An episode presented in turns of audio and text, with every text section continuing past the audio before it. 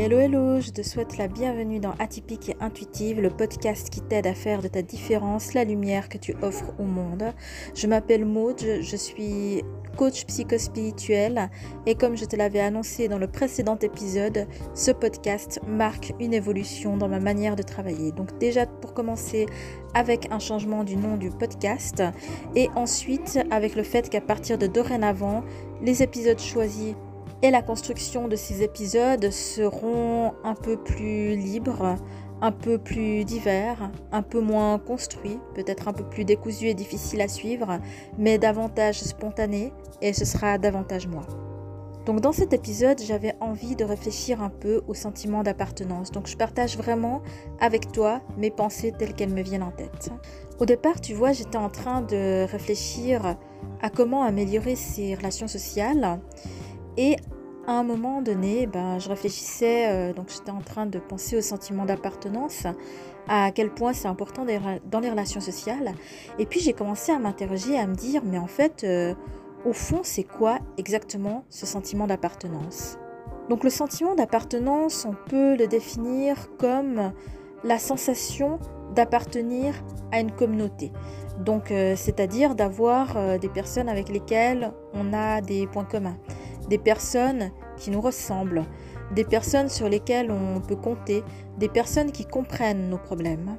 Dans la pyramide de Maslow, le besoin d'appartenance, il est à peu près vers le milieu, donc juste après les besoins physiologiques et juste avant le besoin d'estime.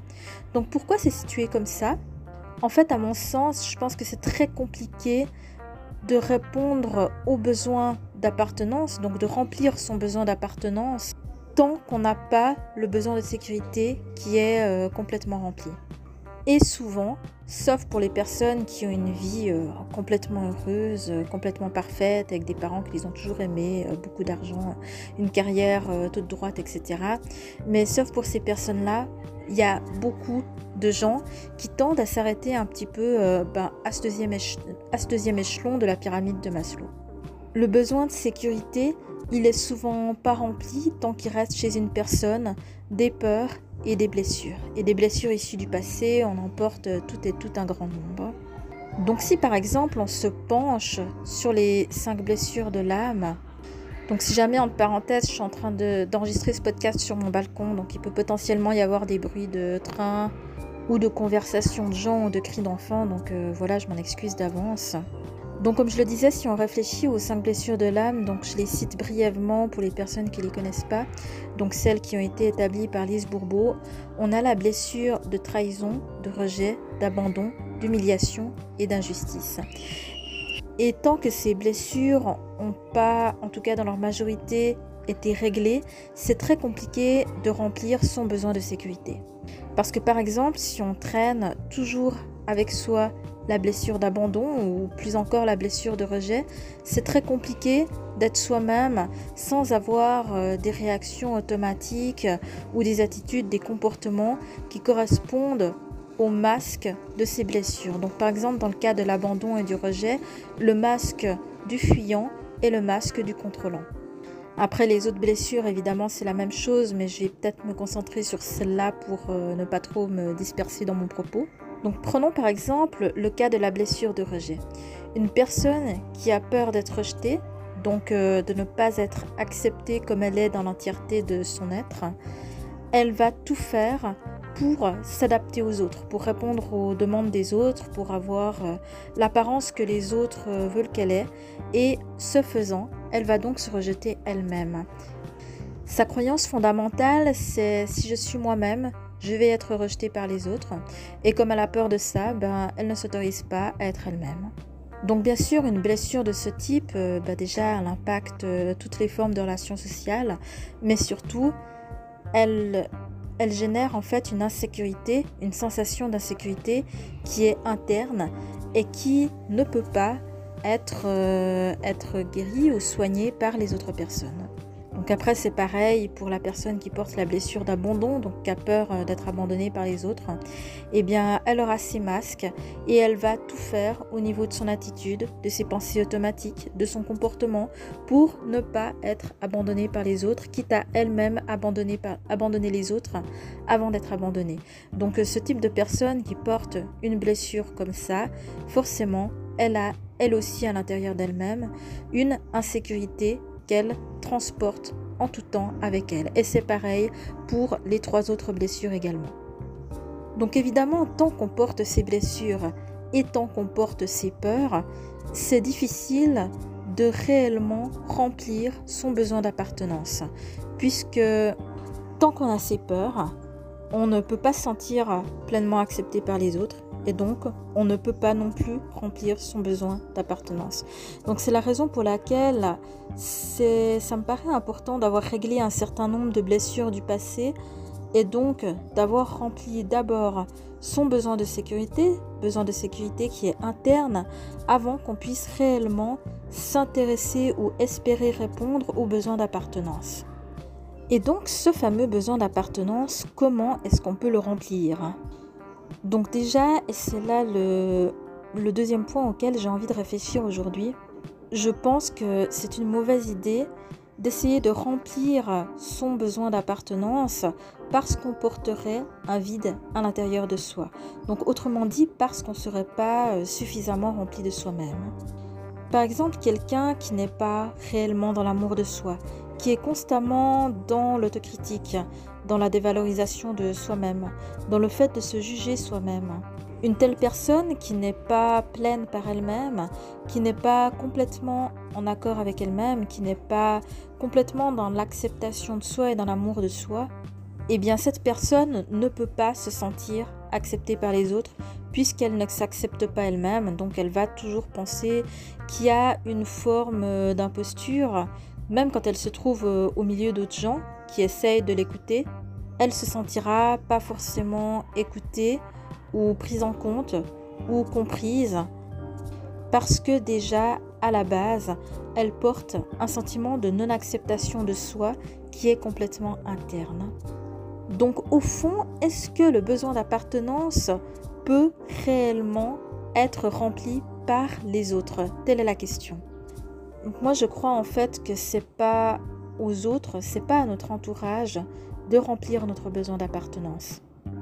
Donc après, c'est vrai aussi que quand on est un profil atypique, quand on est par exemple euh, bah, comme les hauts potentiels intellectuels, 2% de la population, les autistes 1% de la population, ou encore euh, les hypersensibles 20% de la population, donc on peut à juste titre avoir l'impression que notre entourage ne nous comprend pas. Et ça, je le nie pas, c'est difficile à vivre parce que quand on s'exprime, on n'est pas vraiment souvent on n'est pas vraiment compris par les autres ou alors on n'est pas vraiment euh, respecté par les autres. Par exemple par des gens qui vont croire que je sais pas que notre hypersensibilité c'est des réactions de chochotte ou encore qu'on exagère, qu'on essaye d'attirer l'attention euh, sur nous ou ce type de jugement. Donc évidemment, ça peut être blessant et factuellement parlant, il peut arriver qu'on puisse ne pas se sentir appartenir à une communauté parce que sur certains points, effectivement, on n'est pas complètement compris. Donc je pense que dans le cas de profils neuroatypiques ou hypersensibles, ça peut être intéressant d'essayer d'aller à la rencontre de personnes qui ont les mêmes particularités que soi par exemple, si un hypersensible va rencontrer d'autres hypersensibles, ça va devenir possible pour cette personne de parler de ses problèmes avec des personnes qui ont les mêmes et qui donc la comprennent et seront en mesure de l'écouter, de lui répondre et possiblement de lui donner des conseils, de partager du ressenti, du vécu, des expériences. Et pour les personnes qui sont au potentiel intellectuel, de se retrouver avec d'autres personnes à haut potentiel intellectuel, ça va également leur permettre d'être davantage elles-mêmes parce qu'elles n'auront plus un décalage constant avec, euh, comme avec le reste de la société. Il y a toujours un décalage et euh, ça, ça permet plus de spontanéité et plus de respect de soi. C'est pareil également pour les autistes qui vont à la rencontre d'autres personnes avec autisme. Il y a un décalage qui disparaît et donc on se sent davantage respecté, compris, écouté et donc intégré.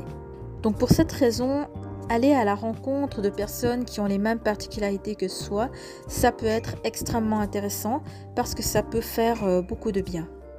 Donc tout ça, bien entendu, c'est moi aussi des expériences que j'ai vécues et je suis hautement consciente de tout le bien que ça m'a fait d'avoir côtoyé et de continuer à l'heure d'aujourd'hui euh, de côtoyer régulièrement des groupes de personnes qui ont les mêmes particularités que moi et qui me permettent d'être euh, davantage spontanée, davantage moi-même et davantage écoutée et comprise et donc de me sentir intégrée sans que j'ai plus que ça euh, des efforts à faire. Néanmoins, l'expérience de vie, elle m'a aussi montré que même peu importe le nombre d'associations que je pouvais fréquenter, peu importe le nombre de groupes que je pouvais fréquenter, et peu importe même le nombre de, sorties, d'événements que je pouvais moi-même organiser au sein de ces associations, en réalité, je me sentais toujours pas intégrée, je me sentais toujours pas acceptée, et ce, tant qu'il n'y avait pas euh, tout, toutes mes peurs, en fait, toutes mes insécurités qui aient été réglées. Et en fait, euh, en réalité, ben, c'est seulement quand je me suis sentie euh, pleinement intégrée avec moi-même, quand je me suis sentie pleinement acceptée avec moi-même, c'est seulement à ce moment-là que j'ai réellement euh, rempli mon besoin d'appartenance. Donc maintenant, je dois être honnête, c'est qu'à l'heure d'aujourd'hui, de façon purement factuelle, j'ai pas énormément plus de fréquentation qu'à l'époque où j'avais encore pas réglé toutes mes peurs et mes blessures. J'ai pas plus de fréquentation. J'ai euh, un, deux amis intimes, quelques personnes que je vois euh, chacune environ une fois par mois parce que j'ai assez peu de temps libre dû au fait que je travaille beaucoup et à longue distance. La période de, la pandémie de Covid-19 m'a habituée à avoir euh, moins d'événementiel dans ma vie, moins d'interactions euh, sociales et je m'en porte pas plus mal. À l'heure d'aujourd'hui, j'en ai repris une grande partie, mais pas toutes. Et ça, ça fait que par rapport à l'époque où j'avais encore toutes mes blessures, mes peurs et mes insécurités, eh bien, en fait, factuellement parlant, j'ai pas beaucoup plus d'activités sociales et surtout, j'ai pas réellement plus d'amis qu'avant. Et pourtant, je me sens acceptée, je me sens intégrée, je me sens pleine et complète beaucoup plus qu'avant. Et surtout, si je continue à regarder la pyramide de Maslow, je constate que le besoin d'estime et le besoin d'accomplissement sont remplis euh, également dans mon cas et qu'à l'heure actuelle où je suis en train d'implanter ce qu'on appelle la mission de vie à travers le développement de mes activités en thérapie et en coaching, eh bien je suis au sommet de la pyramide de Maslow en plein dans mon besoin d'accomplissement envers moi-même et envers la communauté. Et ça, ça implique donc que mon besoin d'appartenance, il est rempli, et pourtant, il est rempli sans que j'ai vraiment beaucoup plus d'activités sociales qu'avant, et je dirais, même que j'en ai plutôt moins qu'à l'époque où j'étais en train de commencer à essayer de régler mes peurs et mes blessures. Donc c'est ce constat qui me fait penser qu'au fond, le besoin d'appartenance, c'est avant tout un besoin qui est interne. C'est avant tout en fait euh, nos idées. Ouais, c'est ça. C'est qu'en fait, à la base, ça reste nos idées, nos croyances qui euh, définissent si réellement on se sent appartenir à une communauté ou pas. Et je crois que c'est, ben, j'en suis l'exemple en fait, parce que c'est ce que je ressens actuellement. C'est que même si dans les faits, on ne fréquente pas assidûment une communauté ou un groupe, en fait, c'est tout à fait possible d'avoir ce besoin d'appartenance qui soit rempli sans que pour autant on ait euh, forcément une vie sociale de ouf. Donc au final, pour moi, la clé pour répondre à ce besoin d'appartenance, ça reste euh, ce qu'on fait euh, de base en développement personnel et aussi en thérapie, c'est le fait d'avoir réglé la plupart de ses peurs, de ses blessures et de ses traumatismes passés d'une manière générale. C'est le fait de se reconstruire, de se recentrer sur soi et d'apprendre à devenir pleinement autonome. Pleinement autonome dans toutes les directions de sa vie, dans tous les domaines de sa vie, y compris euh, sur le plan affectif et bien sûr sur le plan financier. C'est ne plus avoir aucune dépendance affective, ne plus dépendre de personne et surtout ne plus chercher sa valeur dans les yeux des autres. Et je crois vraiment que quand tout ça est rempli, alors le besoin d'appartenance, il est rempli aussi. En tout cas, c'est comme ça que je l'ai vécu. Et je pense que c'est pour ça que mon besoin d'appartenance, en fait, il est à l'heure actuelle totalement rempli, puisque je suis en haut de la pyramide de Maslow. Et pour autant, sans que je fréquente assidûment une communauté de quelque nature que ce soit. Donc voilà, ça c'était ma réflexion du jour. Euh, j'espère que j'ai pas été euh, trop brouillonne et potentiellement que ça a pu euh, t'intéresser. Le cas échéant, bah, n'hésite pas à me contacter par email pour me faire part de tes impressions.